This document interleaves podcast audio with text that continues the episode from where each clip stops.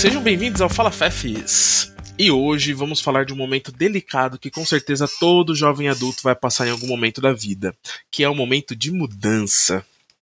Tanto sair da casa dos pais, sair da sua cidade natal, às vezes até do seu estado. Quanta coragem e resiliência necessária nesse momento, né? Para compartilhar conosco histórias, perrengues e diquinhas que nos ajudem a sobreviver a este momento, eu trouxe de volta ele, agora formado em comunicação não violenta, meu sensei e querido amigo Isaac Figueiredo. Oi, prazer estar de volta. Adoro participar do, do podcast. Sim, estou trabalhando bastante na minha comunicação não violenta. Tenho lido bastante livro, participado de bastante seminários. Então, assim, tô, tô, tô mais domesticado hoje. Hoje eu vim um pouco mais domesticado. Ai, que orgulho, que orgulho.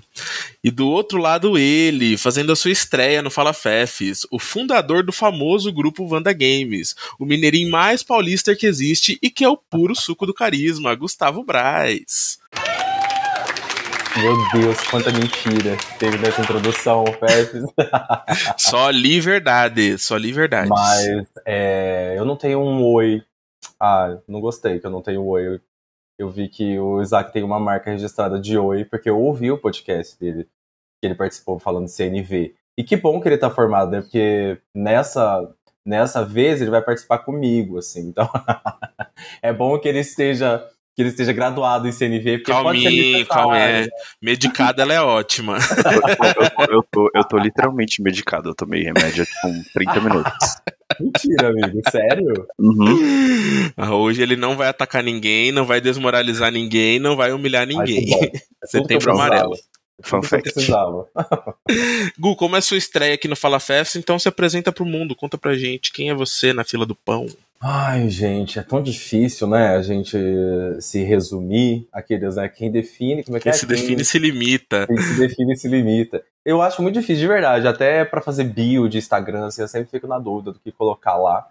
Que eu faço isso pros outros, na verdade, já puxando um gancho, porque eu sou publicitário. Né? Eu sou publicitário, redator, especialista em conteúdo, trabalho com redes sociais, essa patifaria toda, que no fim das contas é para o quê? É para vender coisa que muitas vezes as pessoas não precisam. Então é isso que eu faço, mas não é isso que eu sou, né? Porque eu sou muito mais do que meu trabalho, gente.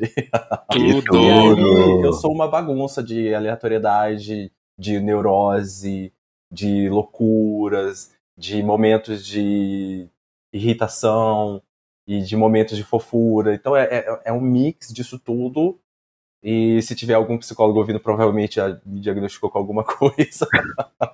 Mas esse sou eu, esse é o meu jeitinho. Prazer. É, é uma metamorfose ambulante, né? É uma é metamorfose ambulante, exato. Laudo doida. como, como diz a nossa amiga Dioga. É isso, gente. Sou eu. Derruba a audiência, né? Ai, desculpa. Continua, continua com a gente, vai ser legal. Engajamento zero, projeto engajamento zero. engajamento zero. Brincadeira, não. Aprendam então, comigo. Hoje eu trouxe aqui esses dois belíssimos pra gente falar sobre esse tema, porque assim, recentemente eu estou passando por uma mudança, né? É, vou agora é, me mudar de casa e, consequentemente, mudar toda uma rotina de vida, uma realidade. E aí, para isso, eu precisava assim de um apoio moral e emocional. E aí, eu trouxe duas pessoas que estão aí experts no, no, no assunto, visto que passaram por isso recentemente e vão conseguir nos dar algumas dicas boas aí para a gente lidar com essa situação. Então, para começar, começo de tudo, eu quero que vocês me contem aí quais foram essas situações que vocês passaram aí recentemente e quais foram as emoções associadas, né? Quais foram as implicações que tiveram nessas mudanças? Quem quer começar? Posso ir? Vai lá, Isaac. Vai lá, Isaac. Então, eu sou recém-mudado aqui para a cidade de São Paulo, mas sempre morei nos arredores, né? Região metropolitana, então estava é, morando no ABC Paulista, morava no Alto Tietê, ali em Mogi das Cruzes, sempre estive por ali, então nunca mudei assim para um lugar tipo muito distante daqui de São Paulo. E mesmo assim, né, mesmo sempre estando tão perto, é, eu fiquei bastante, vamos dizer assim, ansioso e curioso para mudar aqui para a cidade de São Paulo, porque sempre tinha aquela coisa imaginativa, né, de nossa, né, morar numa capital, é, São Paulo, ainda mais, né, que é uma, uma loucura de cidade, assim, e várias coisas, assim, que eu pensei que poderiam eventualmente mudar, assim, na minha vida, né, mudando para cá. Então, em aspectos, né, financeiro, então custo de vida, como que é ser, é, as dinâmicas do meu dia a dia, de trabalho, faculdade. Então, eu estava muito ansioso e curioso para saber como como que ia ser. Acho que a gente vai passar em algum momento, né, aqui no podcast para falar um pouco sobre sobre o que, que eu tô achando até então, que tem só quatro, quatro meses que eu tô, que eu tô morando aqui, mas é, mudança é sempre uma coisa boa, assim, né, mudar de ambiente, ainda mais nas nossas dinâmicas do dia a dia, que hoje em dia, né, é, boa parte das pessoas, incluso eu, trabalha de casa, então a casa é meio que ambiente de trabalho, é lugar para estudos, tudo, então mudar é bom, porque, né, como se você tivesse até, acho que dá pra fazer um paralelo, mudando de empresa, né, mudando de casa e mudando de local de trabalho, então é um sentimento, assim, bom, dá um pouquinho de dor de cabeça, mas acho que faz parte da mudança. Tudo. E você, Gu? Eu tava, enquanto o Isaac contava a história dele e o ponto de vista dele sobre mudança, eu estava aqui discordando e uhum. elencando a, a, o número de vezes que eu mudei, porque, sei lá, se eu for fazer um top coisas na minha vida que eu detesto, mudar, sem dúvida, vai estar tá em, em, alguma das coisas. Eu não sei, talvez seja legal ter me chamado para esse episódio por isso, Febs, porque é, é o único Acho que a única coisa que eu posso contribuir para falar de mudança é que eu detesto, odeio, odeio, sou taurino, então eu vou jogar no signo, sim. É que taurino é conhecido por detestar mudança. Eu sou a pessoa de hábito, de planner, de ter tudo sob controle, de, sabe, planejar uma semana e planejar que aquilo vai acontecer daquela forma e provavelmente não vai acontecer daquela forma. Mas enfim, é, eu sou essa pessoa, né? É, um pouquinho metódico e tal. E mudança, é completamente oposto disso, porque te tira dessa zona de, de, de, conforto que eu amo. Eu vivo pela zona de conforto. Não vejo nenhum problema dela. Ah, ela é, é gostosinha, né, menina? Eu sei ela é maravilhosa, é. ela é maravilhosa. Uhum. Odeio quem critica ela o tempo inteiro. e eu amo, assim, eu, eu, eu, trazendo até um, um, paralelo, assim, antes de falar da mudança de casa e tal. Ontem eu e o Paulo a gente foi almoçar. E aí o Paulo, a gente tava indo para um lugar que a gente sempre vai, que é o PPD, que eu amo. E aí a gente vai lá sempre, é gostoso. Então, tipo, vamos lá sempre, entendeu? É bom, não vai ter decepção. E aí tinha uma portinha assim, e o Paulo queria entrar, ah, não, vamos lá conhecer, né? Mudar um pouco, vai ser legal. Eu falei, não, não, tem mudança demais acontecendo. Vamos pelo menos almoçar. vamos almoçar no lugar que a gente tá acostumado, porque o resto tá tudo um caos, assim.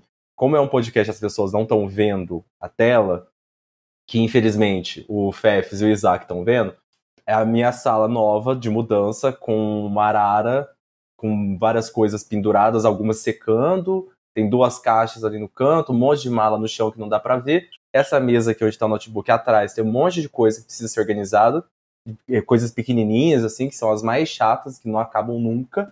E planta que não sei se vai ficar ali. A TV, é, tinha uma TV aqui, ó, só que é, eu acabei de levar ela no concerto, inclusive, porque além de eu estar num processo de mudança, estou fazendo isso em pleno Mercúrio retrógrado. E sei lá se é uma desculpa do universo é, ou uma desculpa que a gente inventa pra gente ficar um pouco mais confortável, mas acontece. Do nada a TV pifou, tá? É, ela tava ali no lugar dela, ela tava funcionando bonitinha, mas é, tem pouco caos, tem pouco caos acontecendo. Então o universo falou o quê? Vamos estragar a televisão também. E aí Ai, a televisão estragou, a gente foi levar no concerto antes de ir pro dentista agora. E eu tô abrindo um monte de parênteses, né? Mas enfim. É, Não, a gente foi levado. A gente foi levado, esse sou eu. A gente foi levar no concerto e a loja tava fechada. Putz, não acredito. Que a loja ia estar aberta. E aí, porque atrasou, não sei. Ou seja, uma falha na comunicação, um negócio do Mercúrio retrógrado. Gente, é sério. Acontece. Cuidado. É, dois conselhos. O primeiro que eu dou é não mudem. e o segundo que eu dou, não mudem de jeito nenhum no processo de Mercúrio retrógrado. Tá Ai, bom? que merda. Quando que acaba esse tal de Mercúrio retrógrado? 15 de setembro, amigo. 15 de setembro. Então, bom. Podia acabar. É, Ah, assim, o que, que é bom saber do Mercúrio retrógrado? Por isso que eu acho que é uma desculpa que a gente dá pra gente mesmo também. Porque você sabe que alguma coisa vai dar errado. É mudança, alguma coisa vai dar errado. Não, né? não brinque. Não, não, não, não, não. Vai dar tudo certo. Amigo, Ei, alguma- para de gorar minha mudança, Não. por favor. Não, seja, seja realista. No, com o Mercúrio retrógrado ainda, amigo, alguma coisa vai dar errado. E aí, você joga no Mercúrio retrógrado, entendeu? Ah, a televisão que tava funcionando normal, perfeita, estragou. Né? A gente podia estar fazendo o quê? Arrumando essa caixa que tá aqui. Mas não, a gente foi levar na TV pra consertar. Sabe? A rota que a gente foi fazer no dia que a gente veio pegar a geladeira pra cá, né? Pra levar pra outro lugar, não sei o quê. Cara, a Amaral Gurgel, que funciona bem sempre. Do nada tava com um, tra- um trajeto que não tava funcionando e atrasou a rota de entrega, tinha horário para fazer a, a porcaria da, da entrega. Então é, uma, é, é um mix de, de confusão e caos, e por isso que eu dou esses dois conselhos: não mudem e principalmente não mudem em é, processo de Mercúrio retrógrado. Agora, só fazendo um, um retrospecto, porque todo esse trauma né, com a mudança, que eu tô passando por um processo de mudança. É, eu vim morar com o meu namorado aqui no centro de São Paulo. Você é uma gay bem básica do centro. Eu já tenho até o meu brinquinho de meu brinquinho de cruz. E é, eu morava com o meu irmão aqui em São Paulo. Então a gente estava numa casa, um apartamento que era maior e tal. Moravam mais pessoas nesse lugar. E, enfim, a gente tá se, se, é, tá se reorganizando isso, porque o meu irmão Uhum. morava lá com uma outra pessoa também, e a gente fazia isso funcionar de alguma forma, né? Só que aí imagina, para sair toda essa galera e cada um para um canto, são várias mudanças ao mesmo tempo, né? Então é, é uma geladeira que era daqui vai para lá, sabe? Ai, com quem que vai ficar essa samambaia? Com quem que vai ficar o Chico, que é o cachorro? É, que é, isso é, é óbvio que não é com a gente, infelizmente. Ele tá passando férias aqui com a gente durante Ai, pior semana. que você é tão apegado ao Chico, né? Ai, gata. Mas ele tá passando férias aqui uma semana, eu tô me Uhum. iludindo que eu vou, eu vou ter essa Aguarda, presença. aguarda sempre. compartilhada. O É, só que eu vou sequestro pegar ele pai. sempre que eu conseguir, eu vou lá pegar ele. Chico é um cachorro, é, sei lá, né? Uhum. As pessoas não têm contexto, né? Mas, enfim, é, todo Não esse é o namorado da Luísa Sons, é um cachorro, tá, gente? É o cachorro. É, o, na- o namorado da Luísa Souza chama Chico? Chama. Ah, é uma curiosidade. fez até eu uma música. Ela fez até uma música pra ele agora, chama Chico. Não é mais como vocês já sabem. Mentira. Uhum. Não sabia, não. Mas é Chico é francês? É... o que eu ia falar é o seguinte, que uma vez eu postei no Instagram uma foto, no ano passado, isso, um aniversário meu. Um- a gente tava lá em casa, e aí o Chico saiu na foto, o Chico cachorro. E aí eu fui marcar o Chico, é, fazer uma graça, assim, sabe? Colocar arroba Chico. E aí apareceu o Chico Felite. E aí eu marquei o Chico Felite no cachorro, e o Chico Felite respondeu. Meu O Chico Deus. Feliz respondeu: Que honra, eu tenho esse print, eu vou mandar pra você. Tudo. Que honra. eu amei. Mas, ó, só voltando na, na mudança, chega de parênteses. Do nada eu parei no Chico Feliz. É... Um beijo pro Chico. Feliz, que tá fiz Beijo pro. Chico uma- que tá nos ouvindo, é isso Chico, mesmo. ó. Chico, queremos você um aqui, hein, Chico? Vamos fazer aí um, um- uma colada. É, sobre o processo de mudança, Febs. Eu odeio, detesto, mas eu já passei por alguns bons aqui na minha vida, viu? Eu tô fazendo a rota aqui, ó. Tem essa de 2023, que eu tô vindo pra cá, pro centro. Aí teve uma em 2021. Aliás, eu vou fazer de trás pra frente, né? Eu nasci numa cidade bem pequenininha, no interior de Minas, lá em Serrania. E lá a gente mudou poucas vezes, porque a minha mãe era é também de hábito. A minha mãe não é muito chegada em mudança também, não.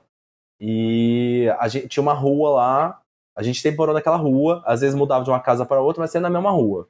E aí, beleza, morei lá em Serrania durante esse tempo todo, até 2012. 2012 eu mudei para Pós de Caldas, então uma mudança. Aí lá em Pós de Caldas, eu mudei para uma outra casa em 2013, depois em 2015, depois em 2016. Caramba. meu Depois Deus. eu fiquei né, mais estabilizadinho ali e tal. Até, dois, até 2019, comecinho de 2019, que foi quando eu mudei para São Paulo. Que eu mudei para São Paulo para morar com meu irmão, naquela base do Gui, me dá uma força, me ajuda, né? Eu preciso, preciso dar uma, uma, uma revitalizada na carreira, tentar algumas coisas novas, porque aqui não tá rolando. E aí, o meu irmão morava sozinho, então era um apartamento pequenininho.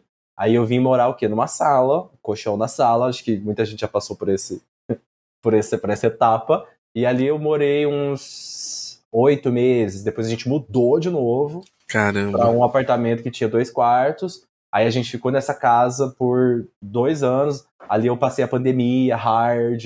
É a casa onde é, montei o grupo. Uhum. Né, que vocês conheciam, tinha o fundo onde nós, nós nos conhecemos. Uhum. Onde a gente se conheceu é, virtualmente. E uhum. depois, em 2021, a gente mudou para esse apartamento maior, e que aí tinha o cachorro e, e, e muita coisa. E, e agora, finalmente, é, para esse momento atual, que não tem fim. Assim, eu estou mexendo com mudança faz umas duas semanas e eu não sei quando eu vou acabar. Essa que é a realidade. Ai, olha, olha, eu tô super animado depois de saber tudo isso. Uhul, mudança, Será que eu devia ter vindo? Será? Olha, não, assim, ó, de verdade. De verdade, não, de verdade, assim, ó, é que assim, eu acho que o, o resultado da mudança é sempre positivo, né? Ou na maioria das vezes, por conta né, de, de tudo que você amadurece e tal. Só que o processo é muito chato, né? Uhum. Eu, eu tenho um pouco de. Vamos, não sei se é trauma ou é o termo correto, mas assim, ó, quando eu era criança, o meu pai ele trabalhava numa empresa e essa empresa fazia ele ficar mudando, né? Ele ficar indo de. É, ele ficava alocado dentro de outras empresas, né? Então ele tinha que mudar. E aí ele levava a minha mãe e eu juntos, né? Então quando eu tinha sete anos de idade, no final de 2001 para 2002, a gente morou a vida inteira até os meus sete anos, muito próximo da minha família, da minha, dos meus avós, das minhas tias e tudo mais. E era, era muito bom. Tanto é que a minha última casa antes de mudar para longe era no quinto andar de um prédio e minha avó morava no segundo. E era, era delícia, porque né, eu queria ver minha avó, eu só descia e três, quatro lances de escada, chegava e via. Eu tinha muitos amigos também no prédio e tal. Então era muito confortável, né? A gente chegou a mudar algumas vezes antes disso, mas tudo dentro da mesma cidade, cidade de Itapevi. Um beijo. Um beijo, Itapevi. E aí o meu pai ele foi transferido para Barretos e a gente foi para Barretos junto com ele. A gente morou o ano de 2002 em Barretos. É, e dentro desse ano de 2002, a gente viu a nossa família, é, acho que três vezes só. É, a gente veio uma vez para Itapevi, né, para mais próximo de São Paulo no meio do ano, nas minhas férias, e a família foi duas vezes para lá, uma no começo e uma no meio. E aí, assim, você tá acostumado a ter a sua família ali do seu lado todos os dias, e de repente você veio três vezes no ano, assim, sabe? E na época minha mãe não trabalhava, a gente era totalmente dependente financeiramente do meu pai, não tinha muito escolha, né? A gente ficou um ano em Barretos. Aí no final de 2002 para 2003 a gente mudou para Jaguariúna. Ficamos seis meses em Jaguariúna, que já era um pouco mais perto, então era um pouco mais tranquilo, digamos assim. Ficamos seis meses em Jaguariúna. Depois de Jaguariúna nós mudamos para Limeira.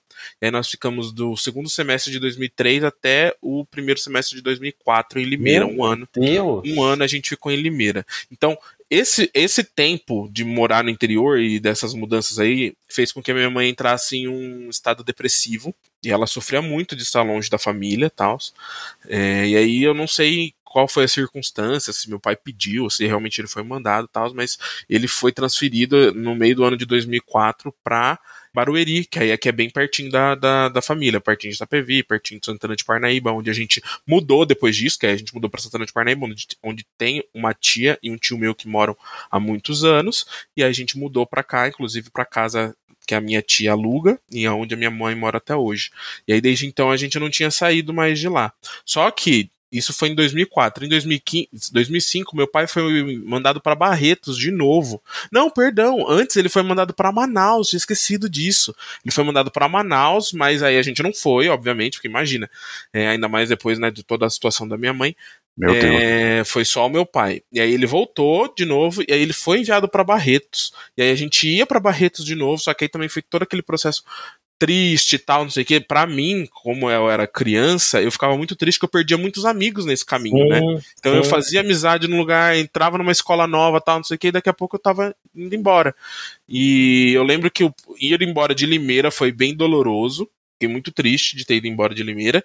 E aí, quando foi para ir embora de Santana para ir para Barretos de novo, nossa, aí foi péssimo, péssimo, péssimo, péssimo. Só que aí não aconteceu. No final das contas, a gente a gente ficou nesse, ai, vamos, não vamos, tal. A minha mãe tentando convencer meu pai de que é, ah, será que a gente tem que ir mesmo, tal, até que meu pai falou, ah, desisto, então vamos se separar. Só que aí, no final das contas, aconteceu alguma coisa aí no meio do caminho que eu, até hoje eu não sei, não sei o que exatamente aconteceu, mas meu pai foi mandado embora, Hum. E aí ele voltou para Santana de Parnaíba e foi onde a gente ficou até até onde a minha mãe está até hoje, né? Desde 2004. Meu, aí eles se separaram em algumas vezes entre 2009 e 2015. 2015 meu pai foi embora em definitivo e em 2021 foi quando eu tomei a decisão de vir morar sozinho, né? Na verdade, mudar para para essa casa, dividir a casa com a minha amiga Camila, que já esteve aqui no podcast, e passar por esse momento, né, depois da vida adulta, de fazer essa mudança de sair da casa dos pais. Então, que é também uma mudança muito significativa, né? Uhum. Então, eu tenho todo esse, esse histórico de mudanças que realmente não é algo que me apetece. Hoje, uhum. eu, de verdade, essa mudança que eu vou fazer agora, eu estou indo morar com a minha tia. E é uma mudança que eu não gostaria de fazer, porque eu queria continuar morando aqui nessa casa que a gente mora. Eu gosto uhum. muito dela. Mas, enfim, é, a vida toma caminhos, a gente tem que fazer escolhas, né? Isaac, o Gu contou dele, eu, eu, acabei de contar toda a minha história de vida. Agora me conta você. Como é que foi? Você que teve aí uma história, né? Saiu de Mogi das Cruzes. Como é que foi todo esse processo para você? A minha primeira saída de casa foi aos 17 anos, então eu estava ali, né, na época que eu tinha finalizado o ensino médio, tinha sido aprovado em alguns vestibulares. Até então e... você morou sempre em Mogi?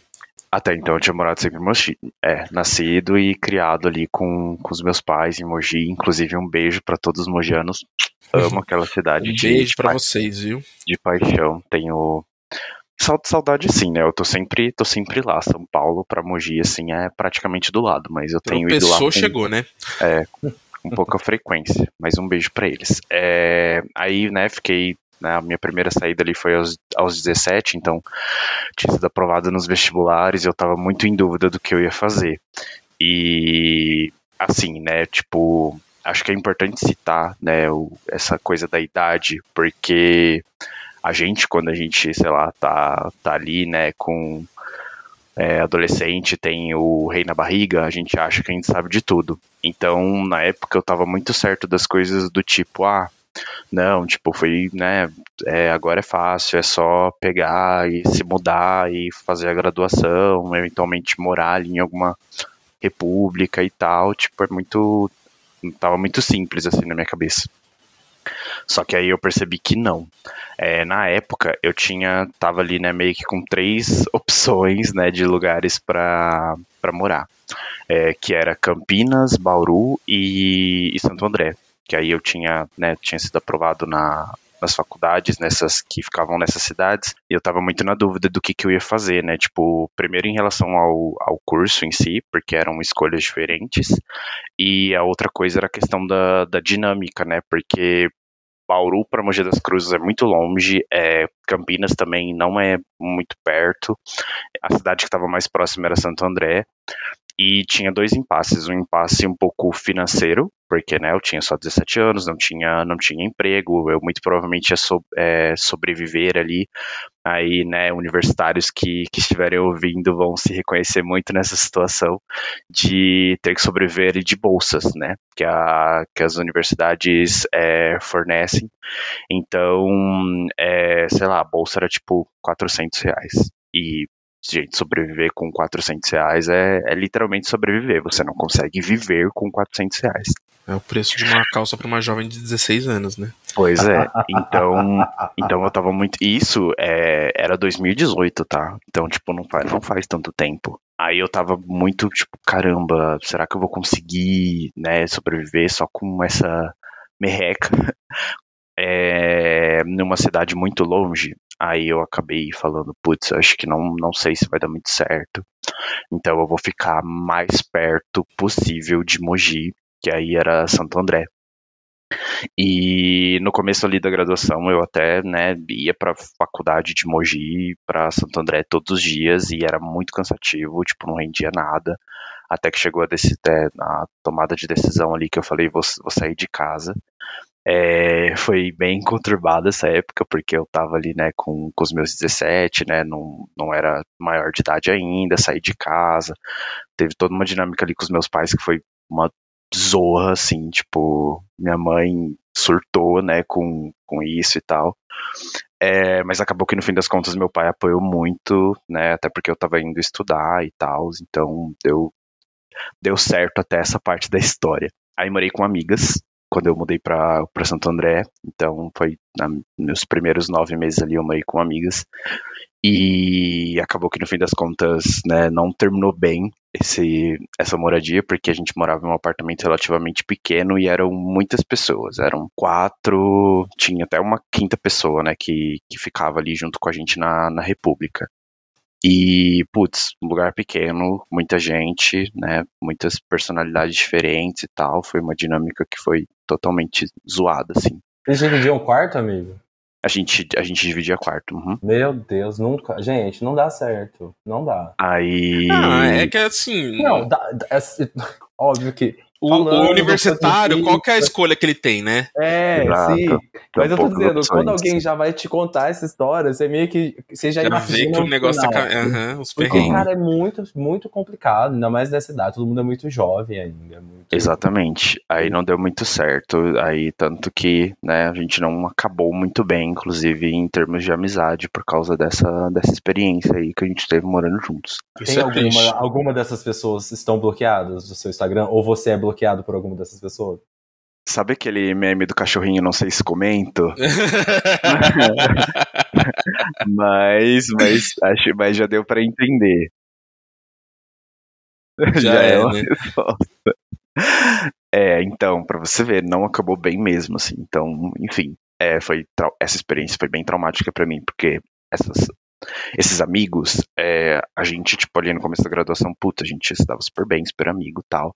E até uma coisa, né, que isso, isso pode até virar uma pauta, inclusive, porque é uma coisa muito complexa, que é você ter um carinho muito grande ali, né, pela pessoa, aquelas pessoas, e vocês acabarem tomando uma decisão que a princípio é certa, né, morar junto, amigos e tal, uhum. mas que depois que você vê a prática disso, sim bagunça tudo e isso é muito ruim porque, por exemplo, essas pessoas que eu morei junto, eu tenho um enorme carinho por elas. É, a gente não tem mais amizade hoje, a maioria delas tem só uma que eu falo assim com frequência. A gente ainda permaneceu ali a amizade, mas as outras eu, eu tenho um enorme carinho por elas.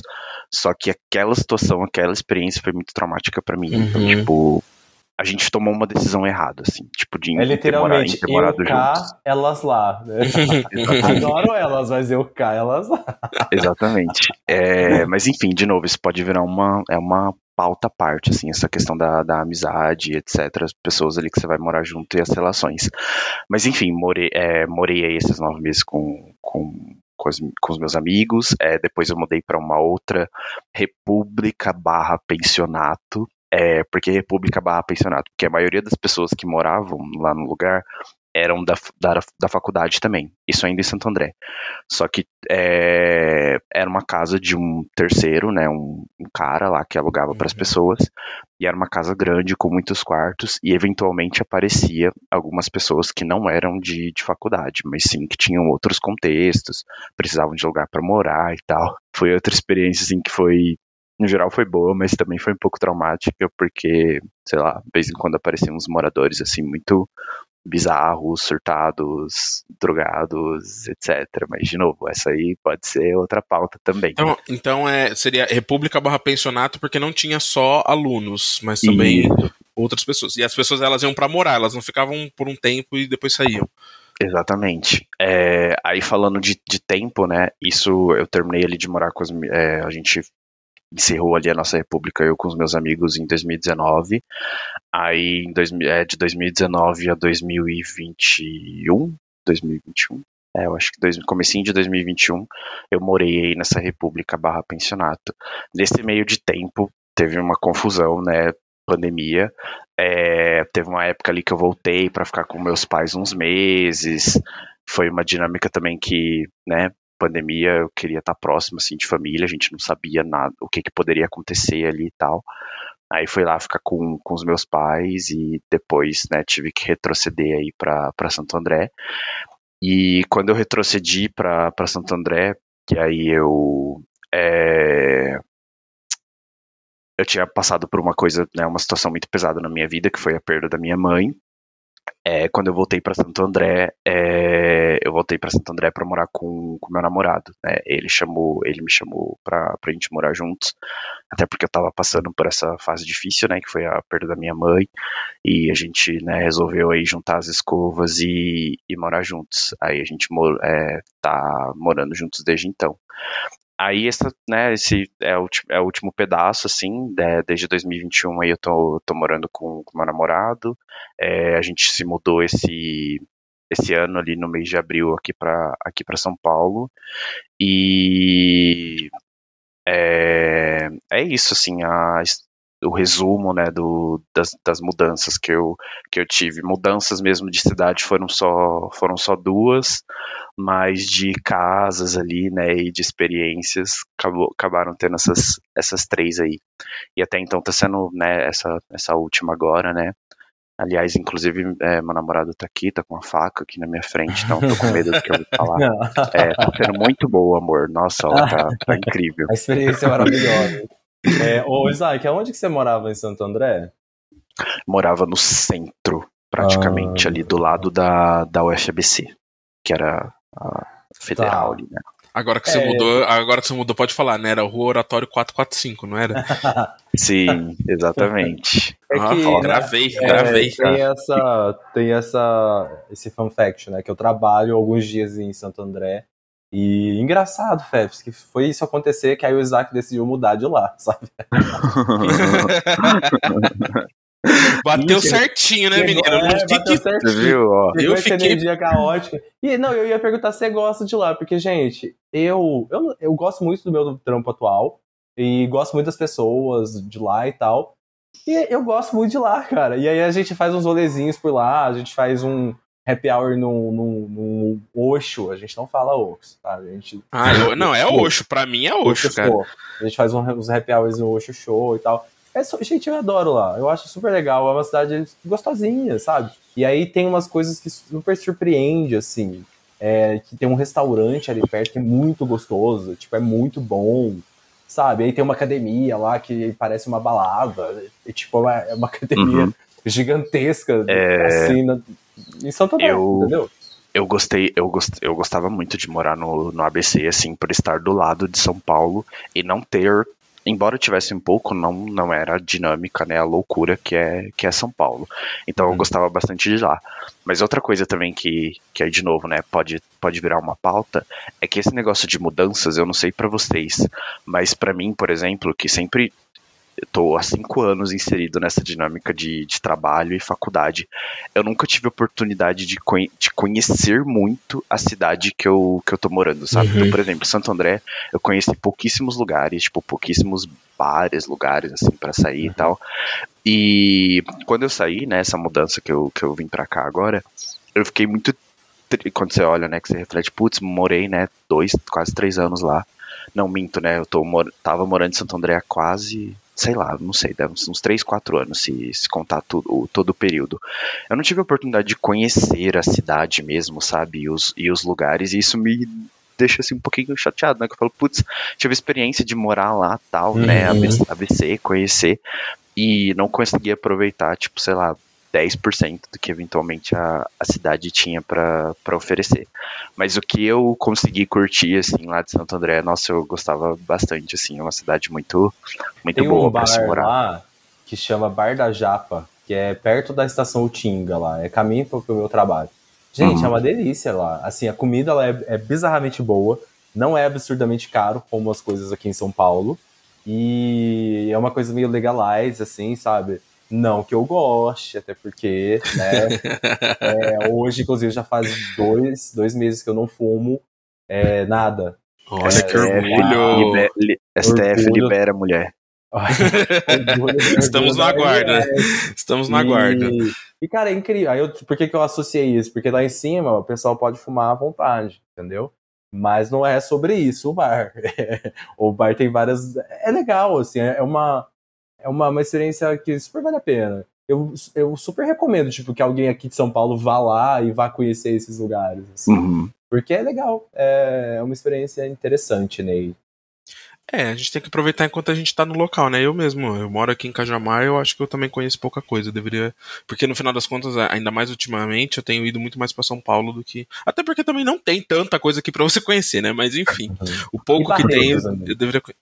Barretos, eu. Barretos eu fui na festa do peão, é, ó, festa do peão, milhões Nossa, foi. Eu tenho muita vontade de ir. Ah, Eu tinha, eu tinha Falando sério? Sim. sete anos de idade, eu fui. Ah, não, achei que você tá perguntando pra mim ou pro, pro Fest? Pro, pro, Não, pra você. Você tem vontade de Eu ir na tenho. peão? Eu tenho vontade de conhecer, vocês não têm? Você tá louco? Ah, eu já conheci, né? ah, tem uma energia muito heterotop, amigo. Não- Ai, assim, amigo, não. eu acho É que vai. também- Assim, eu sou muito a favor de viver novas experiências, então eu acho Não, que vale mas- a experiência, mas não é algo que eu faria todo eu ano. sou a não. favor de viver experiências que valem a pena. Não é uma experiência que vale a pena. Gente, ah, não dá. É porque eu, né, vindo do interior de Minas, lá muito rodeio, muita festa de peão, esse povo. ah, mas é outro, na ni- é outro cabeça. nível. A festa de peão lá é a festa de peão, não é igual essas que Não, tem na, na imagina, região. Amigo, assim, só que é- assim, é um rodeio, sabe? No fim das se, contas é até, um se até as Pussycat Dolls se apresentaram lá é porque o negócio é, bom. ai, tem Mariah- Mas aí, gente, sério, a Mariah Carey fo- ir lá na. na- é- é- parece uma. Sei lá, Que parece surto. uma. Ah, Parece uma é, é. Não parece que é verdade, sabe? é, a, inclu- é a inclusão, é a inclusão. É pra, pra todo, todos os Não. públicos. Eu quero, eu quero, eu quero fazer um pedido pra, pra edição de quando a gente estiver transitando essa cena, colocar a música Clima de Rodeio do Dallas Company. A magia está no ar. Vejo fogo na. Clássica, né? Alô, galera de cowboy. Você era nascido quando lançou essa música, Isaac? Boa pergunta de quando é a música. Ó, A eu música me lembro 2002. dessa música, eu ouvia, eu ouvi essa música em Barretos em 2002. Então, 2002, Não o. Isaac, o Isaac devia ter dois anos de idade, então. dois anos de idade. Acho que é por isso que ele quer, quer ter essa experiência. sabe? Remete a ele ao berço. A gente tem que ocupar espaços, amigo. Tem, é sobre. Gente, quer não. conquistar meio mundo ou quer conquistar o mundo inteiro, Gustavo? Gente, gente, o Bolsonaro tava lá semana passada, vocês não viram ele? Pelo ah, não. de. Corta esse Não, nome, é. corta esse nome nesse podcast. Não, o- espaços eu prefiro não ocupar, tudo bem. Não, mas sim, ele tava lá. Aí eu achei engraçado que a gente falou dessa festa, aí o Isaac, ai, morro de vontade de conhecer, sabe? Deus me livre.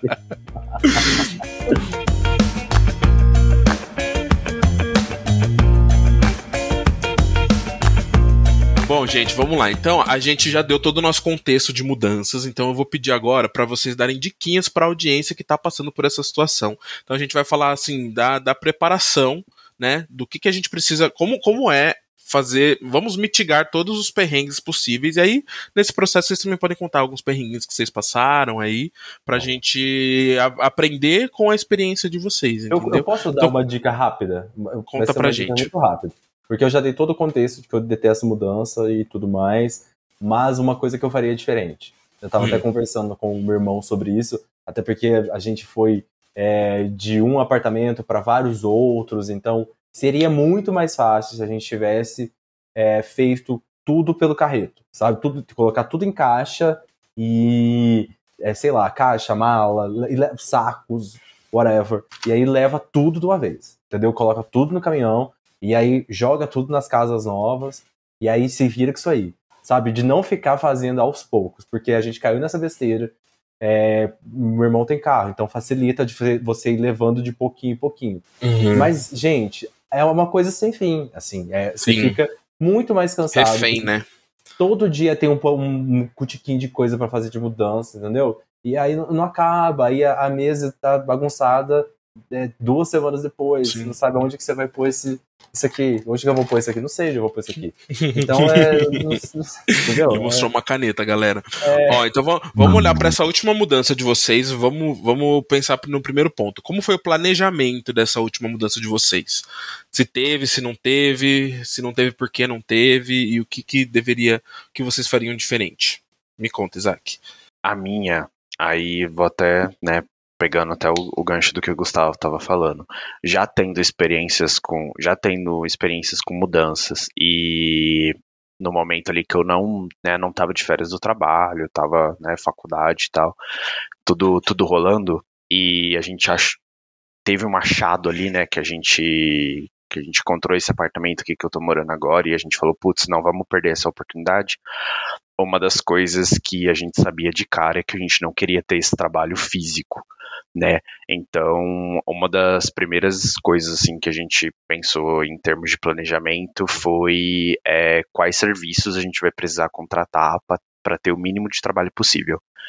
Aí, é, até dando é, já, já pegando aí a dica para dar para o pessoal, é, se possível, peguem aqueles carretos que cubram todos os serviços. Então, é, montagem, desmontagem, empacotamento, né? Então, é, o FEFS até mostrou ali o, o rolo de plástico bolha dele, é, tem, eles fornecem essas coisas tudo, caixa, então, eles fazem o serviço todo, tipo, então a maior parte do esforço, assim, tipo, 70% do esforço físico, transferir essa responsabilidade, porque é muito cansativo. Então, essa foi uma das primeiras coisas que a gente fez no, no planejamento, né, ok?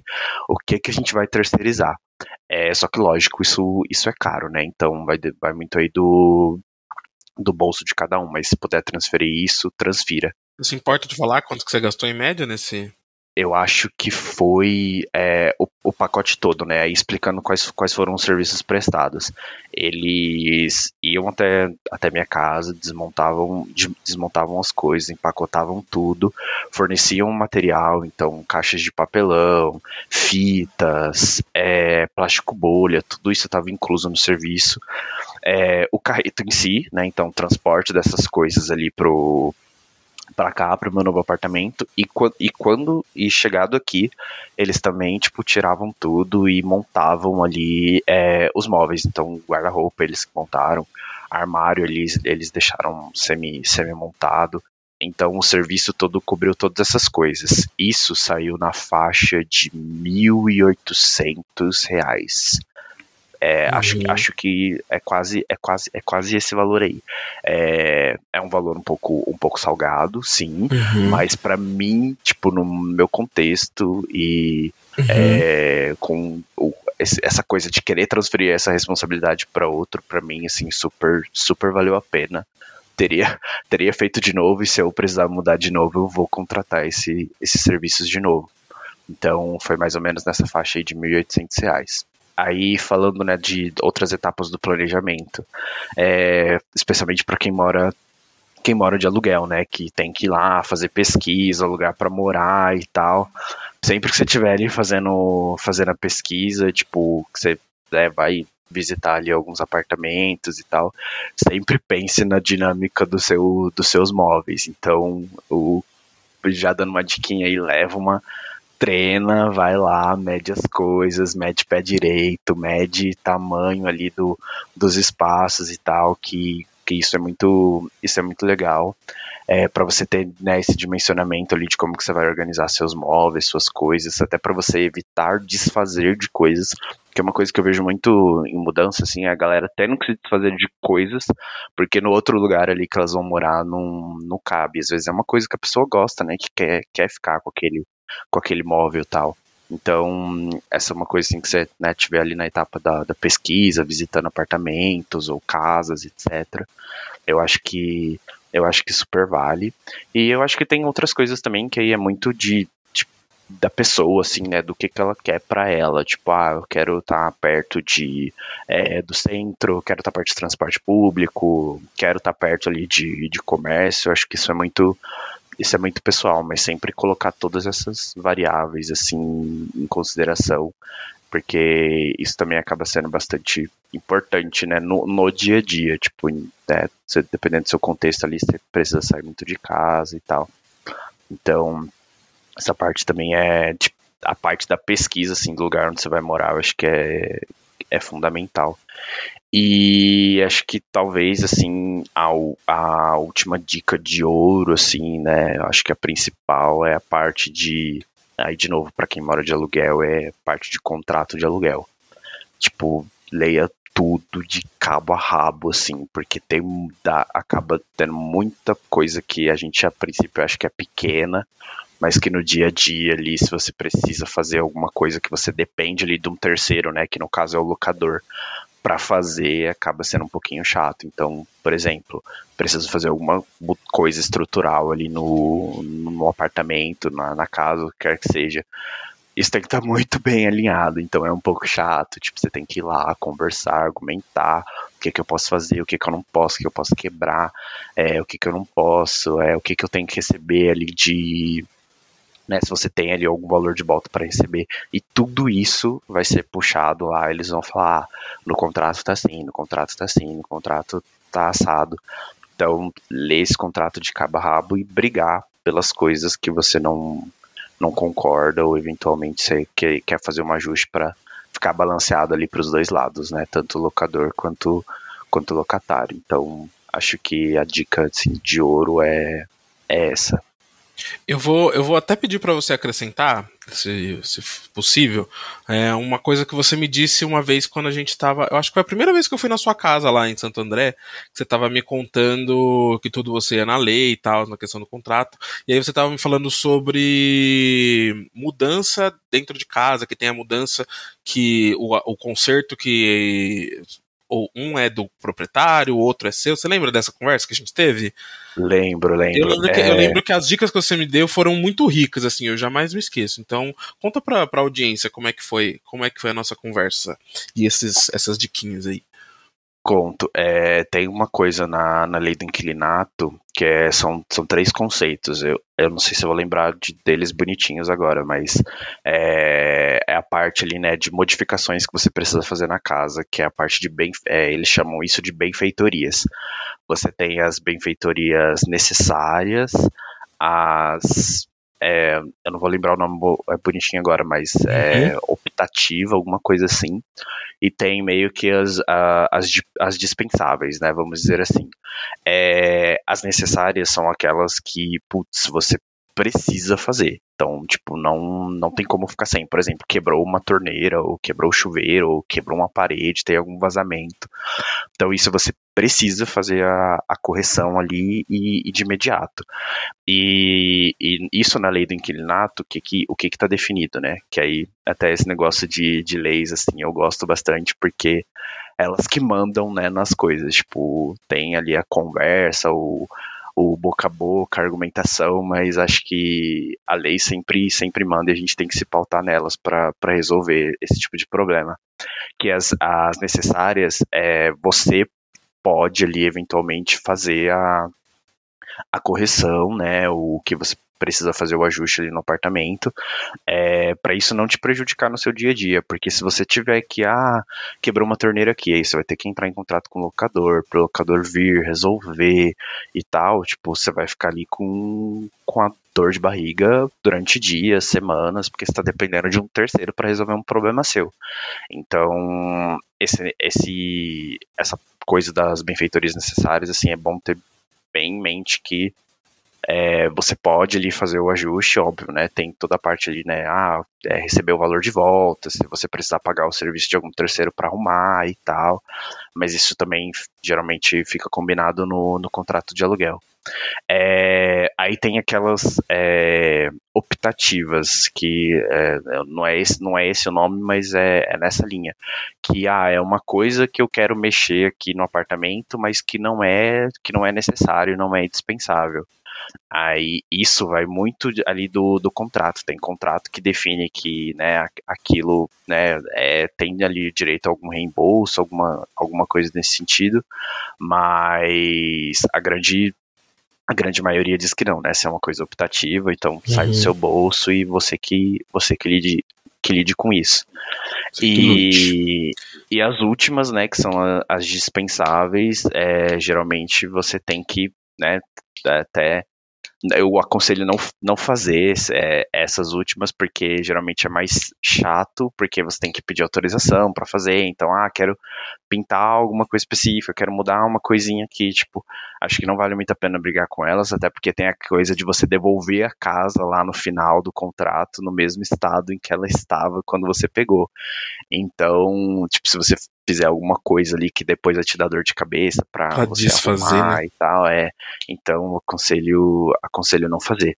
Mas acho que é, é mais ou menos nessa linha, porque eu passei por umas experiências assim, de fazer algumas benfeitorias necessárias, porque o apartamento que eu tava ele era antigo, então tinha alguns problemas estruturais e acabou que eu não tive grandes problemas porque, né, eu sempre, né, chato lá da lei e tal, falando, não, então, aqui tá escrito assim, então vou mexer, vou fazer e, e depois é, a gente vê como, como fica. Então, para mim foi muito importante ter, ter esse respaldo, assim, de, é, de normas e etc para fazer as coisas. E eu aconselho todo mundo também dar uma dar uma lida sobre, porque essas coisas vão acontecer. Pode ter certeza que você vai ter uma coisinha lá para você mexer e tal, porque é isso, né? Tipo, a gente tá morando lá na, na casa e nem sempre a gente. É uma coisa lá que a gente achava que tava bonitinho, quando a gente mudou, você vai ver lá depois o negócio tava quebrado, zoado. Então, é, é bom ter isso em mente, assim. Tudo. Gente, anotem muito bem essas diquinhas, porque eu acho que são muito importantes, realmente. Ainda mais agora que eu tô é, passando por esse momento de devolver o imóvel, tô vendo que todas essas coisas realmente são importantes e tô com o cu na mão de algumas coisas que eu acho que eu deveria ter prestado atenção e não prestei. Mas enfim. É, Gustavo, você me conta. Então, a minha dica era aquela mesmo. é, o, o, Isaac fez praticamente um tutorial para quem vai se mudar, ou para quem é, tá pensando em alugar a casa, para quem já aluga a casa e tá na dúvida de fazer alguma mudança ou não.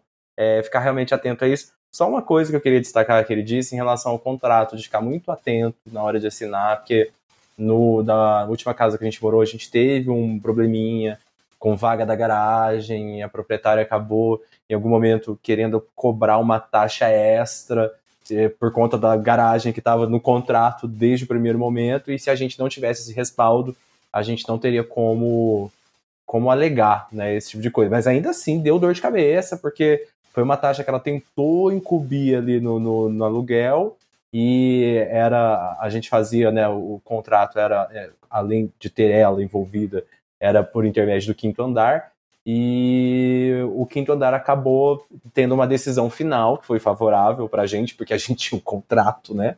E, mas é, ficar atento a esse tipo de coisa, porque senão você realmente é prejudicado, sabe? O proprietário tá nem aí. Ele é estressante, né? Uhum, é estressante, é estressante, sem dúvida. Mas é isso. Você evita passar por algumas coisas que você não precisava, né? No seu caso, nessa sua última mudança, você é, disse então que você não, não pegou o carreto, você fez tudo no carro, foi isso? Não, a, a gente pegou carreto para coisas assim, eletrodoméstico. Então, geladeira, é, coisas grandes, né? Cama, isso aí, cara. Pegamos um carreto, é um contato bem bom, inclusive, que a gente já tinha é, trabalhado com eles outras é, em outras mudanças e rolou, foi, foi sussa. A questão é que a gente, o que era menor, roupa, é, coisas menores, assim, que não precisam necessariamente de um carreto, a gente falou, ah, não, beleza, a gente vai levando depois, sabe? Para não ter o um incômodo do o grande dia da mudança, sabe? Ah, a gente vai mudar no dia 2 de setembro, sabe? E aí no dia 2 a gente vai ficar por conta da mudança o dia todo, pegando caixa, descendo caixa, desfazendo caixa, parará, parará. O carreto que, que a gente contratou vinha, pegava tipo a, a geladeira e deixava a geladeira no outro, no outro apartamento. Mas é, coisas menores era a gente que acabou é, foi um trabalho que a gente acabou fazendo assim eu não recomendo é, eu acho que é melhor já ir nesse combo aí que o Isaac falou óbvio isso depende muito da realidade de cada um mas se você tiver né, condições de contratar esse serviço sem dúvida vale muito a pena porque vai evitar muito estresse muita dor de cabeça e muitos traumas que provavelmente você não, não vai ter que lidar numa mudança, sabe? Show. Então eu vou falar agora já Pra, vou, vou, dar a minha dica para quem não tem, no caso, não dispõe desse orçamento, que é, o, é, um pouco da minha realidade, que eu não disponho por enquanto, mas vocês podem ajudar através do apoia.se barra FalaFef, tá aí disponível, viu? Me ajudem a fazer a mudança. Mas assim, é, uma das coisas, eu vou ter que baixar o clima aqui um pouquinho, porque eu queria muito contar sobre essa situação. Então, uma das dicas que eu vou dar aqui agora é tenham amigos e tenham amigos assim de verdade porque eu vivi uma situação agora em, em 2020 e, cara, foi assim, com certeza um dos momentos mais difíceis que eu já passei na minha vida. É, toda vez que eu falo desse, desse momento me dá vontade de chorar. Não vou, não vou chorar dessa vez. Mas é, em 2020, é, não sei se vocês se lembram, mas teve aquele, aquele, aquela época de enchente em São Paulo, né? Em março de 2020, mais ou menos. Uhum. choveu muito, né? E aí o rio transbordou. Foi mais ou menos isso, né? Vamos de forma resumida.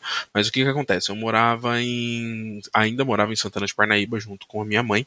E o rio Tietê ele passa do lado da cidade de Santana de de Parnaíba, e a gente mora, morava na. A, a, minha mãe ainda mora, no caso, na Rua da Ponte. É uma ponte que atravessa, é, passa por cima do rio.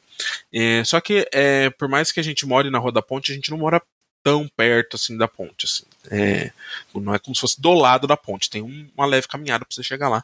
Então não era é, tão perto assim do rio. E aí, como a chuva foi torrencial, é, o rio também transbordou lá e a ponto de começar a é, chegar nas casas e também a encher as casas que tinham o, o, seu alicerce mais baixo assim na rua, né? A nossa casa era uma delas.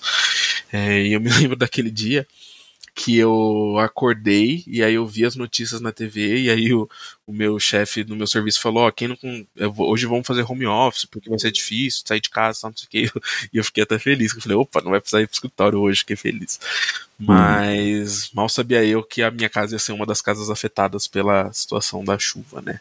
Então é, o rio subiu e aí ele começou a é, entrar pela casa das pessoas e na nossa casa ela era ela era dividida assim, né? Então o banheiro era mais baixo, aí depois a sala e cozinha era um pouco mais alto, depois os quartos eram um pouco mais alto. Então ele, ela começou a encher pelo banheiro e a gente viu a água entrando porque por conta do, dos canos a água tava começou a entrar pelo pelo ralo, pelos ralos e começou a encher. E a gente achou que ah, ia só até uma parte, assim, tal, não sei o que. A gente viu, começou a encher o banheiro, começou a encher a lavanderia também, que ela era um pouco mais baixa. E a gente falou, meu Deus, o que, que vai acontecer aqui? E aí começou a encher sem parar de uma forma que a gente percebeu que, mano, não vai ter jeito. A gente vai ter que tirar as coisas de casa, porque senão a gente vai perder tudo. E aí virou uma mudança no qual a gente precisou tirar todas as coisas de dentro de casa. A minha tia mora na casa ao lado, né? E aí a, a garagem dela é mais alta, então a gente carregou tudo para a garagem dela, a gente levou tudo, tudo, tudo, sofá, geladeira, TV, é, porque a água não parava de subir. Chegou uma hora que a água tava já, assim, ó, na canela, beirando o joelho, assim, sabe? E a gente carregando as coisas, e aí no caso era um. Era um a, a, a, nossa casa tinha um vizinho ao lado que também tinha casa no mesmo nível e ele começou é, a casa dele também começou a encher e aí virou um a gente começou a se ajudar ali e aí ele chamou uns comparsa do trabalho dele, que também vieram ajudar, uns dois caras, e a gente foi carregando debaixo de chuva um monte de coisa para casa da minha tia, porque a água não parava de subir, aquela água marrom feia, e, e a minha mãe desesperada começou a chorar, e, e você tem que. Hum, você não tem que fazer, né? Você tem que agir. E nesse dia, cara, eu tive um insight assim, porque eu postei, né, nas redes sociais que estava acontecendo, que a gente estava carregando, que a casa estava enchendo, e eu recebi milhares, não, milhares não, vai, centenas de mensagens dizendo: "Ai, se precisar, conta comigo. Se precisar, conta comigo. Poxa, tal, não sei o quê". E cara, é era, era uma situação que eu realmente estava precisando, entendeu? Tinha algumas pessoas que realmente estavam fora do alcance por, por conta dessa questão da ponte. Ah, eu, uhum. O rio subiu tanto que ela que ele chegou a a ultrapassar a ponte, então não conseguia passar da ponte. Então, meu tio, por exemplo, que mora na, na casa ao lado, ele estava no trabalho, ele não conseguia voltar para casa para ajudar por conta da, da ponte. É, alguns é, outros familiares também moravam na, pro lado de lá da ponte e não conseguiram vir ajudar. Mas tinha muita gente que poderia ter feito, né? Poxa, tá passando por uma situação. E eu recebi muita, muita mensagem falando: não, precisar contar comigo, se precisar contar comigo. Eu falei, gente, tem alguma outra situação que eu... Né? eu estou precisando. O que, que, mais eu preciso fazer? Eu já estou. A, a, primeira parte da frase está sendo cumprida. Né? É, assim, exato. eu estou aqui mostrando para vocês. Caralho. E aí, cara, e aí eu, eu, eu me considero uma pessoa que sempre foi muito rodeada por amigos, além do que eu modéstia à parte, me considero um bom amigo, cara. Eu sempre tô ali para as pessoas quando elas precisam. E nesse dia eu percebi que, cara, eu tô por mim mesmo, assim, sabe? E além de tudo, eu ainda tenho que carregar o fardo de ser o apoio emocional da minha mãe, porque minha mãe também, ela, ela desabou ali naquele momento e eu precisei ser forte por mim e por ela, sabe? E aí esse dia ficou muito marcado para mim, assim, de pensar que eu tenho tanta gente ao meu redor e na hora que eu precisei, mais precisei na minha vida, não as pessoas não apareceram, sabe? Em contrapartida, para a semana que vem, para essa mudança, agora que eu conheço o grupo, né? Vai ter muita gente aqui em São Paulo e muita gente já. A gente já organizou aí um, um, um um encontrinho e essa galera vai todo mundo me ajudar. Então, assim, tem pelo menos umas 10 pessoas do nosso grupo que vão estar aqui me ajudando ah, na legal. mudança. Eu então, eu tô, eu tô muito feliz. Olha a contrapartida, né, de você ter amigos. Tanto é que depois dessa situação que eu passei com a minha mãe, é, eu acho assim, mudança é um saco, mudança é um saco. Eu odeio uhum. mudança com todas as forças. Mas, cara, se tiver um amigo precisando de mudança, eu sei que eu nem sou a melhor pessoa para isso, até sou meio mole um pouco. Mas, cara, se tiver se tiver precisando, pode contar comigo, de verdade. Se tiver o meu alcance, eu vou, vou dar um jeito de ir, porque, mano, é um momento estressante, é um momento é, delicado, chato, você fica até abalado emocionalmente, né? Porque você tá passando por várias situações ali, é muito estresse. Então, contem comigo sempre e eu tô muito feliz com todos os, os nossos amigos do grupo que se dispuseram a vir aqui me ajudar a fazer a mudança. Eu tenho certeza que vai ser muito mais leve, muito mais divertido, muito mais rápido, porque, cara é, os amigos de verdade vão estar aqui na semana que vem. É, é isso, então é. Essa é a minha diquinha. Tenham amigos de verdade nesse momento, porque todo mundo precisa. Todo mundo vai passar por isso um dia, e quando passar, vai. Quando a gente tem amigos, vai ser um pouco mais leve.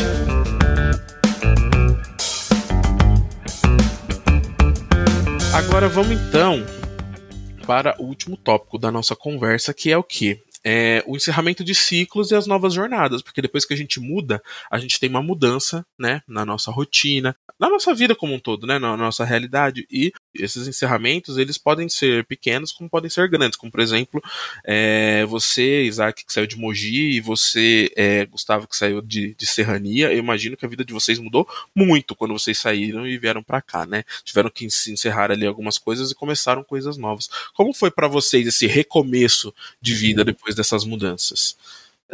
Cara, então, agora vem a parte que vou mudar um pouco sobre o discurso de mudança que até então foi, ah, eu odeio, detesto, tararara. Porque depois que começa a mudança, eu até gosto né, do que vem acontecendo na sequência, entendeu? Principalmente quando são mudanças positivas. Quando eu mudei para São Paulo, eu queria muito mudar para São Paulo, queria muito ter uma mudança de uma mudança na carreira, sabe? Uma mudança no estilo de vida, de sair de uma cidade que era do, do, do interior para uma cidade que é gigantesca, né? De, de viver é, no lugar maior e tal. E de tudo isso, de, que todas as, de todas as oportunidades que essa mudança poderia oferecer. Então, isso foi muito vantajoso, assim. Eu acho que mudança tem é, todo esse trampo, né, de no início é sempre um pouco de conflito, é sempre um pouco traumático, é, mas é, eu, né, tendo esse ponto de vista de ser uma pessoa que detesta mudança, apesar disso, eu tento pensar, calma, calma, vamos deixar a cabeça um pouquinho aberta pro que vem por aí, que pode ser que seja legal, sabe? Pode ser que, sei lá, tem coisa que você tem que jogar fora, né? Tem coisa que você tem que dar outro uso, é, roupa, qualquer coisa, sabe? Às vezes um negócio que você tem na sua casa que você nem lembra que tá lá, mas aquilo tem uma, uma memória afetiva, aquilo tem uma, uma carga de uma época, né, que você viveu, que aquilo você precisa jogar fora, você precisa sei lá, você precisa é, é, é refazer a rota daquilo, né? Para a vida fluir, assim. Eu acho que, que as coisas têm que ter fluxo. Nesse sentido, mudança é muito positivo. Foi esse impacto que eu tive na minha vida, assim, na, a mudança, né? Quando eu fiz essa listinha, toda vez que eu mudei de casa, eu fui obrigado a jogar fora um monte de coisa. Jogar fora ou dar novo rumo para essas coisas aí, sabe? Desde objetos até lembrança, né? Coisas que você viveu e tal. Eu acho muito triste, assim, quando você vai entregar a casa, que a casa fica vazia, que fica com eco. É uma coisa que dá até um pouco de medo, assim. Real, fica meio bizarro. Mas é, tem vantagem nisso, sabe? Eu acho que é interessante a gente conseguir enxergar por esse lado também. Depois do estresse vem esse esse respiro, esse conforto. Você, Isaac? É, para mim foi muito radical no sentido de mudanças na minha vida, porque uma das coisas é, que motivou a minha saída de, de casa ali em, em 2000 e 2018, né? A primeira saída foi um pouco também relacionada à minha sexualidade. Então, eu vim assim de, de um ambiente familiar, né, que, por exemplo, eu tinha meio que, eu até brincava que eu tinha meio que dupla, dupla vida, assim, que fora de casa eu era uma pessoa e dentro de casa eu era, eu era outra, né, por causa, né, mach, ambiente machi, um pouco machista tal, tipo, aquela coisa, né, do, do medo ali do, dos pais, aceitação uhum. e, e, etc. E uma das coisas que me motivou, assim, sair de casa é, também, foi, também foi um pouco disso, sabe? Tipo, ter essa, essa oportunidade de, de ter ali a minha individualidade, coisa que eu não tinha, né? Tipo, eu, eu morando na casa dos meus pais, eu sempre dividi quarto com os meus irmãos. Então, por exemplo, eu não tinha, não tinha meu espaço, não podia ser, né, 100%, 100% assim, eu. Então, isso, isso me incomodava de certa forma. Então, a primeira mudança para mim, ela foi muito marcante, porque era tudo novo. Então, tipo, eu tava tendo ali, né, pela primeira vez a, a oportunidade de ter meu, meu espaço, meu, meu cantinho. A primeira não foi muito bem assim, né, porque eu morei, né, num, numa república em que eu dividia quarto, mas a, na, na ideia, assim, eu acho que que estava fazendo sentido essa questão da, da individualidade é, a questão né, de também né estar um pouco mais longe talvez ser um pouco mais mais eu assim tanto que isso facilitou até depois o, o processo que eu tive de me assumir para os meus pais e etc. E a coisa toda, né, de tipo ter experiências novas, de ah, tipo conhecer outra outra cidade, outras pessoas, outras vivências. Então, para mim a primeira foi muito marcante, assim, tipo, muito marcante mesmo. E até porque, né, eu era super super jovem, então tipo, tinha muita coisa assim para para eventualmente conhecer e, e, descobrir. As, as outras também foram, foram importantes porque acho que todas elas estão alinhadas com, com os meus objetivos de vida, né? Então, por exemplo, ah, é a primeira ali, né, mudei e tal, começo de graduação e tal, saí para estudar, etc. Tipo, acho que foi um objetivo assim que estava sendo atingido. É, e para as outras, é, tá tudo alinhado com esse objetivo. Então, por exemplo, essa mudança que eu fiz para cá agora era né, para conhecer aqui a cidade, eventualmente tomar a decisão, sei lá na frente, quando eu, né, se Deus quiser tudo der certo, eu comprar minha casa, né, meu, meu apartamento, qualquer coisa do tipo, se eu realmente vou querer morar aqui em São Paulo, se eu vou querer morar em outro lugar, né, se é aquilo mesmo que eu estou imaginando. Então, as outras mudanças também foram importantes para tipo eu meio que tá amarrando isso com, com os meus objetivos de vida, assim. Mas a principal mesmo foi, foi a primeira, porque a primeira realmente mudou muita coisa, tipo, na, na minha vida, assim. A questão também de, de, né, putz, bati as asinhas, saí da casa dos meus pais, então agora eu tenho que me virar sozinho. Então, tipo, essa coisa de se virar sozinho e o choque de realidade da, da vida adulta também é também é um baque muito grande, assim, tanto que tinha hora que eu brincava, né, eu falava assim, nossa, é, me, me, arrependo. Se eu pudesse, eu voltava para casa dos meus pais. Mas hoje em dia, tipo, é, eu retiro, assim, totalmente o que eu disse. Tipo, acho que eu não, não voltaria. É, inclusive, teria feito tudo de novo. Acho que as porradas que vieram, assim, nesse, nesse meio do caminho foram, foram importantes, assim. Então, mudança, concluindo, né, não é só uma coisa física, é uma coisa que mexe muito com a nossa vida, assim, em todos os uhum. sentidos.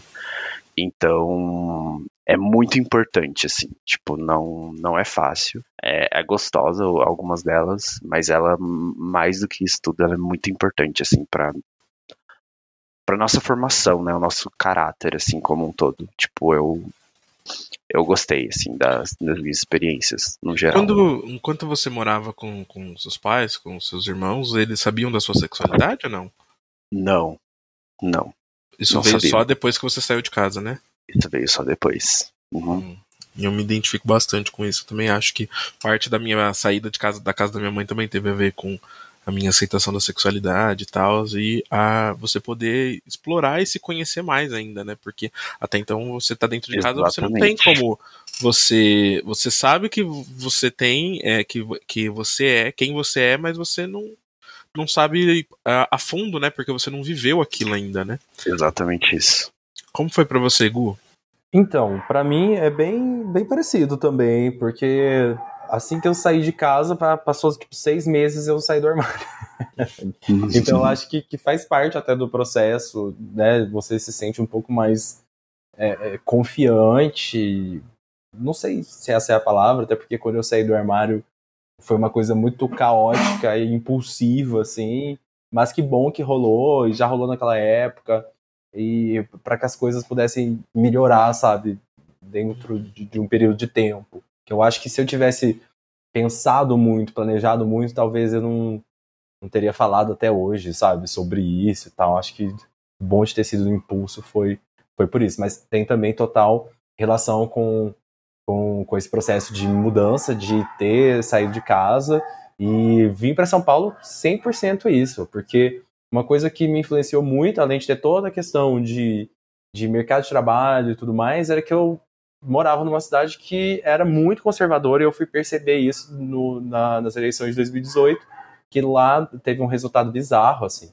E aí eu falei, cara, isso reflete muito na forma que as pessoas são aqui, sabe? E uhum. eu não uhum. quero isso, eu acho que eu não quero continuar, né, sei lá, não quero continuar aqui, pelo menos por agora. Eu preciso ter essa experiência de morar fora, de morar num lugar que eu me sinta mais livre, mais acolhido. Eu sei que São Paulo tem lugares que, né, são super problemáticos em relação à sexualidade, mas aqui na Gaylândia uhum. é de uhum. boa. Sim. Então foi, foi, maravilhoso, uma experiência fantástica, assim, que eu falei, cara, é isso que eu queria. Eu lembro quando eu vim na, na primeira parada aqui em São Paulo, a de 2019, a minha, né, a minha primeira parada aqui em São Paulo, em 2019. Foi sensacional, assim, foi uma, uma experiência de libertação, de tipo, uhum. ah, era isso que eu queria, uhul, é para isso que eu vim para cá, sabe? Foi Sim. tudo, foi maravilhoso. É, eu, a minha primeira parada foi agora em 2023, mas de qualquer forma, é realmente essa é muita sensação, até porque uhum. antes disso, né, antes de, de expor a, a minha sexualidade, é, era uma coisa como se fosse até proibida, né? Se você for pra, pra parada, é. Não, você não Sim, pode ir nem como simpatizante. Você tá, você tá assinando, você tá assinando. Exato, a, você tá assinando. A primeira é, vez que eu fui, é. eu fui escondido. Você tipo, foi de S, eu, eu, eu, de eu, falei, S, eu, falei, eu falei que eu ia para casa de uma amiga e na verdade eu fui para parada. Então, tipo, é a minha... mas é super legal, mas eu, eu acho que é importante destacar que não é só ai, a, a, a, a libertação, sabe, a, a putaria, entendeu? Uhum. Tipo, que tá tudo certo também, gente. Quem quiser Luxúria, depravação.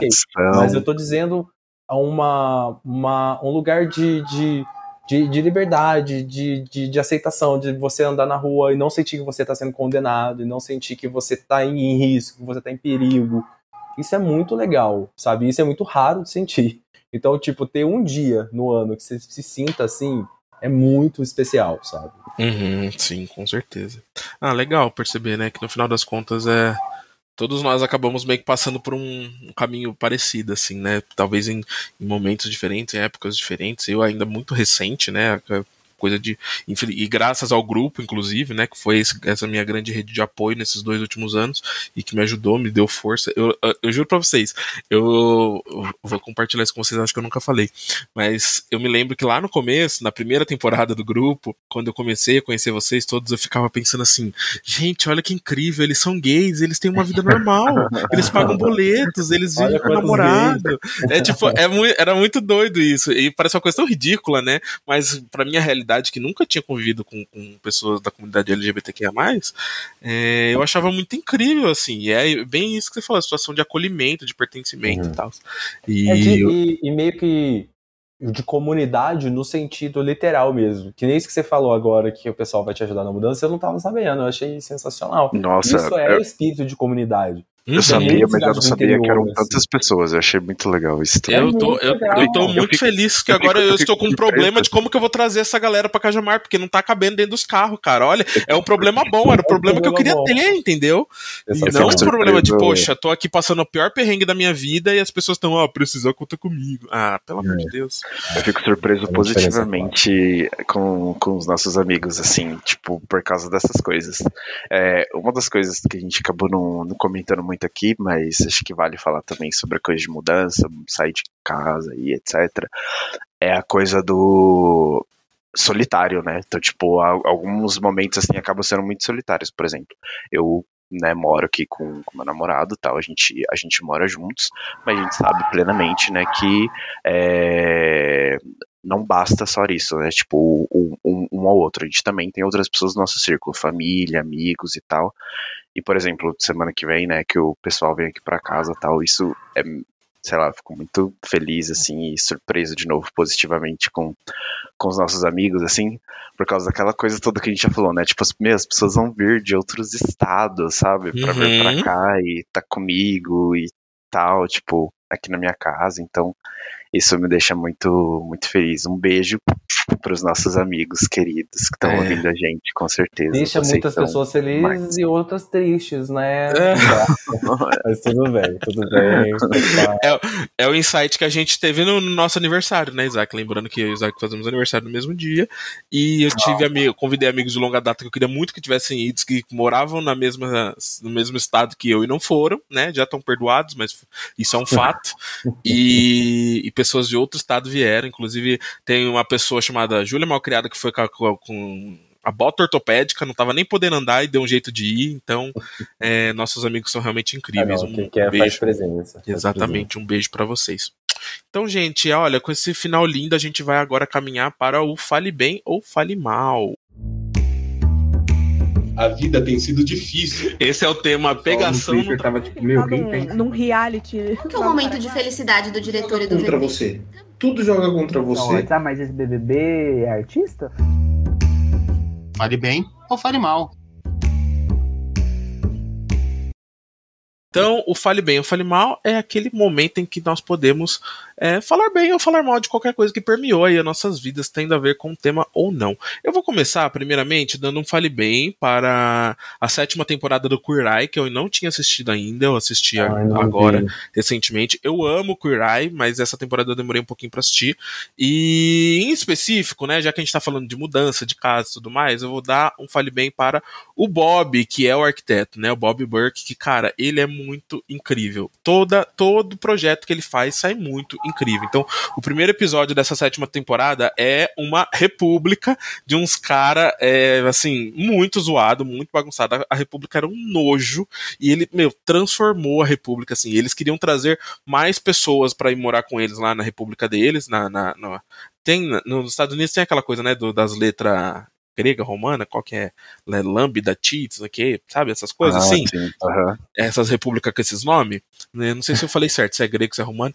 Mas, enfim, eles eram uma dessas aí, eles queriam trazer mais pessoas, eles iam fazer um evento que iam também trazer membros antigos, só que, mano, a casa deles era o lixão da mãe Lucinda. Como é que eles iam fazer um evento ali? Mano, e o Bob, ele mudou tudo, assim, ó. E também o, o, o outro episódio que é um cara que ele sofreu um acidente e ele ficou paraplégico, e aí agora ele, ele tem um TikTok motivacional mostrando é, como que é a nova vida dele e como que a vida pode continuar depois de uma situação dessa, né? E aí o Bob ele encontrou um apartamento que fosse adaptável né? Que tivesse um. É, foi muito legal mostrar o, o, todos os cuidados que você precisa ter quando você é uma pessoa cadeirante precisa alugar um apartamento, por exemplo. Então uhum. ele foi junto com ele visitando os lugares, falando: ó, oh, isso aqui não é acessível, isso aqui, ó, a porta é muito, é muito estreita, não passa cadeira, o, a banheira não tem corrimão para você segurar e tal. E eles acharam um apartamento pro, pro Speed, é o nome do, do, do Hero, o Speed. E, e ele adaptou assim, cara, ficou muito, muito incrível, assim, sabe? Primeiro que tinha uma Alexa que comandava a casa inteira, podia abrir e fechar a persiana, ele podia pedir um monte de coisa que a Alexa fazia. Segundo, eu nunca tinha visto, mas quando o, o armário é no alto, é, uhum. pro cadeirante, quando você abre, tem tipo um suporte lá dentro que você puxa e ele desce, aí você consegue colocar as coisas, depois empurra de volta e ele volta pro armário em cima. Então eu ficava pensando, porque, meu, querendo ou não, ter armários na parte de cima é, é utilizado o espaço, né? Mas como que, que, um cadeirante faz? Eu nunca tinha visto essa estrutura.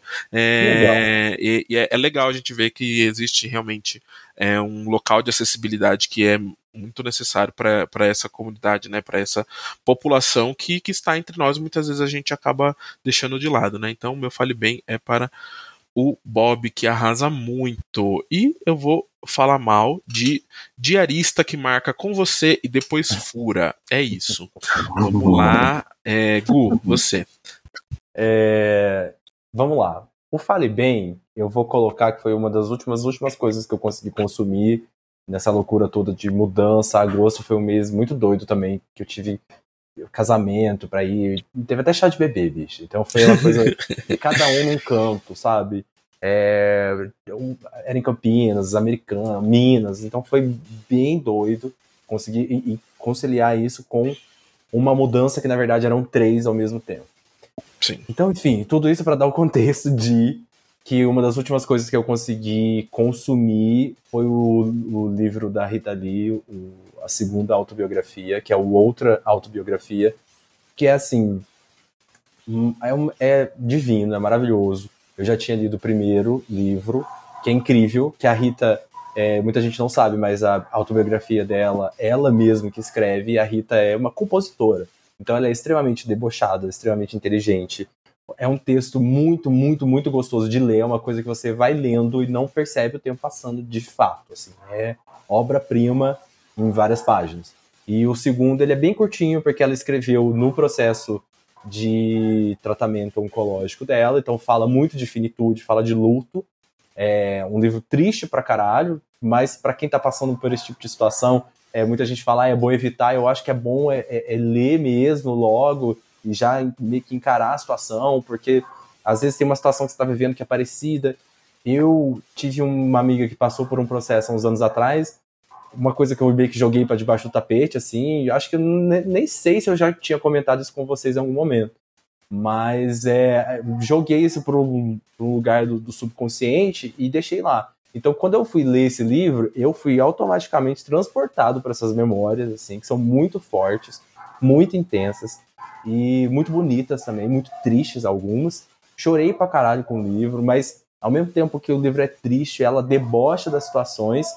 E por que, que eu estou encaixando esse livro aqui? Porque é um livro que fala de mudança a todo momento, assim, mudança uhum. muito mais do que é, estar num lugar físico e ir para o outro, sabe? Mudança de você receber uma notícia e aquilo mudar a sua vida completamente. E também porque isso impactou tanto a minha vida, esse livro, porque eu comecei a ler ele no primeiro dia de um mês que eu tinha falado que eu ia ficar sem fumar. Eu fumava cigarro um tempo atrás aí. E aí já tem um tempo que eu falei, ah, vou fazer um teste, quero ficar um tempo sem, vou, fazer, vou ficar um mês sem, para ver como é que, que acontece, para ver se eu consigo dar conta.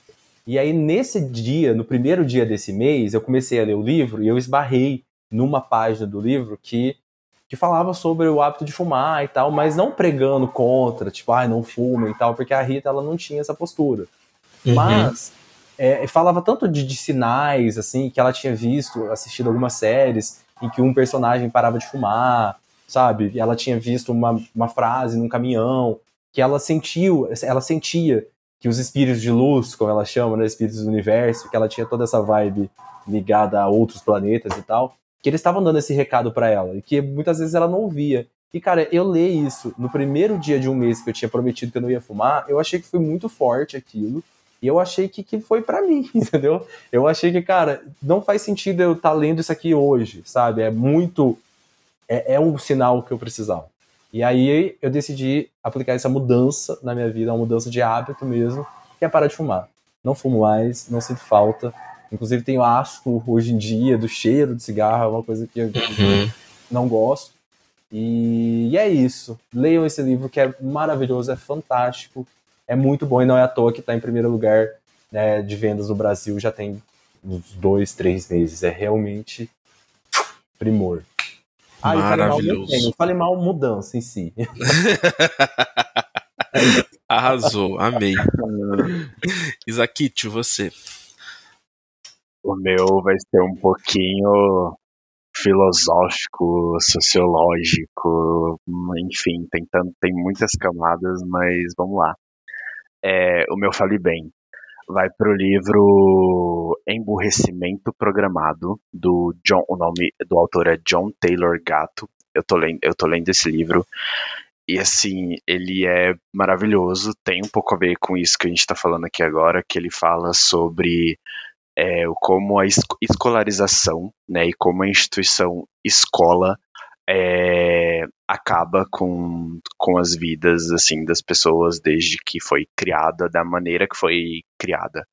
Então é um livro que ele abre a sua cabeça assim para muitas coisas, muitos aspectos que você acaba tipo percebendo ali nas entrelinhas que tudo que a gente vive e viveu, né, por ter passado nessa por essas fases aí de escolarização, é tudo na verdade uma uma fraude e tem um pouco a ver com isso que a gente falou aqui hoje, porque fala sobre esse sentimento de comunidade e como a gente perdeu isso, né, ao longo do, do tempo e dos anos por causa de, de instituições aí que funcionam, na verdade, como mecanismos de controle, e a escola é uma delas. Então, é, meu fale bem é pro livro O Emborrecimento Programado, que olha, é, tô tentando me recuperar dele ainda, que se, abriu minha cabeça assim de maneiras muito, é, sei lá, não consigo nem explicar. Tudo, e o meu fale mal. E, o meu, e é um livro curtinho, tá? Então, para quem tiver interesse de ler, vai. Ai, é, maravilha. Tem ilustração? Vai, não sei se tem, não. O a versão, a versão, não, só para saber, assim, um, um, ouvinte perguntou aqui no chat. mas é, mas é muito bom esse livro, cara, tipo, sensacional. E o meu fale mal é tá relacionado com isso, que vai, vai justamente para meu fale mal vai pro escândalo íntimo, brincadeira. É, ei, corte, corte, ei. Gente, eu, é, o gay, você acha que ele vai conseguir fazer um episódio inteiro de podcast sem jogar um shade? É óbvio que ele vai jogar um shade. É do gay. Não, eu não, eu, é do gay. É do Mas gay. O, o escândalo íntimo tá ótimo, você tem que falar bem dele, não falar mal. Tá. a cara dele. Depois, depois edita, então. Enfim. Duas, Tô brincando, amiga. Você pode dar a opinião que você quiser. Duas é... fanbases cancelando esse episódio. Eu, aceito críticas, mas não fico calado. A fanbase da TV e a fanbase da Luísa Sonza. Você, você não gostou do escândalo íntimo, Isaac? Uh -uh. Sério? Não. Eu gostei. Continua. é, não, mas é, zoeira, esse era off-topic mesmo. É, vai, o meu fale mal, ele vai, de novo, né, um pouquinho complexo e talvez filosófico, mas é justamente para essas instituições que funcionam como mecanismo de controle das nossas vidas, principalmente igreja e, e agora, né, recém-descoberto as escolas.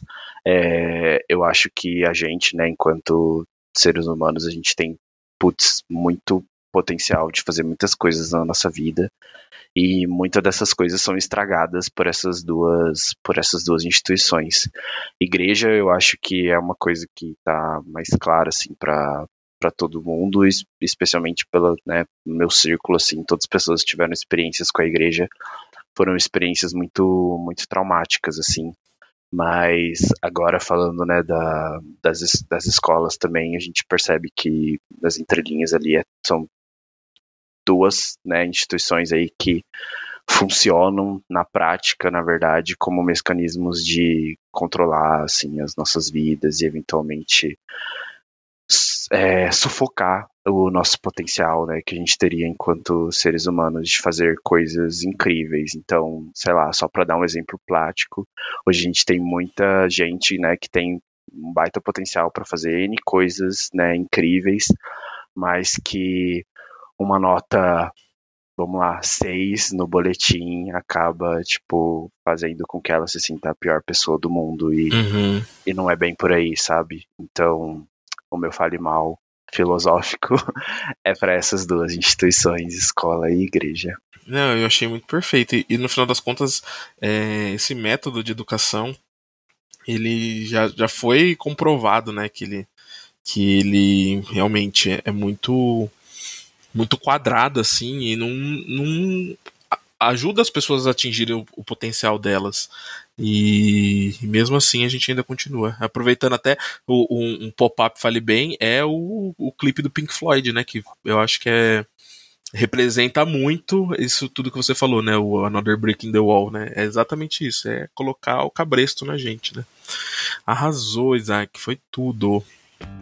Gente, estou muito, muito, muito feliz com esse episódio, mas infelizmente ele tem que acabar. Mas antes, eu quero que vocês se divulguem pro mundo agora, né? É, conta pra gente como que os ouvintes te encontram. O meu, vou divulgar meu, meu Instagram, é meu, meu nome, só que só com as consoantes, vamos dizer assim, que é Isaac Figueiredo. Então é ISCFGRD. Então sigam, sigam lá. É, e é isso, acho que o Instagram já tem bastante coisa já. Dá pra me conhecer legal por lá. Tudo. Você. Twitter não, amigo? Twitter não? Não, deixa abaixo. Deixa abaixo, né? Deixa abaixo. Imaginei. Então, eu vou divulgar só o meu Instagram também, que é Gustavo Braz. Só que em vez do O é um zero. Por quê? Porque achei que seria fácil, entendeu? Uhum. Aí é isso. é, lá tem uns conteúdinhos, umas pensações, umas coisas doidas, ah, aleatoriedades. A gente fala de tudo um pouco, às vezes a gente, ah, a gente passa também um mês sem postar nada, enfim, é uma coisa sem compromisso. Vai lá, segue da Biscoito que a gente gosta. Tudo. Gente, muito obrigado, viu? Fiquei muito feliz com a presença de vocês e as portas do podcast estão sempre abertas. Vocês podem retornar quando vocês quiserem, tá bom?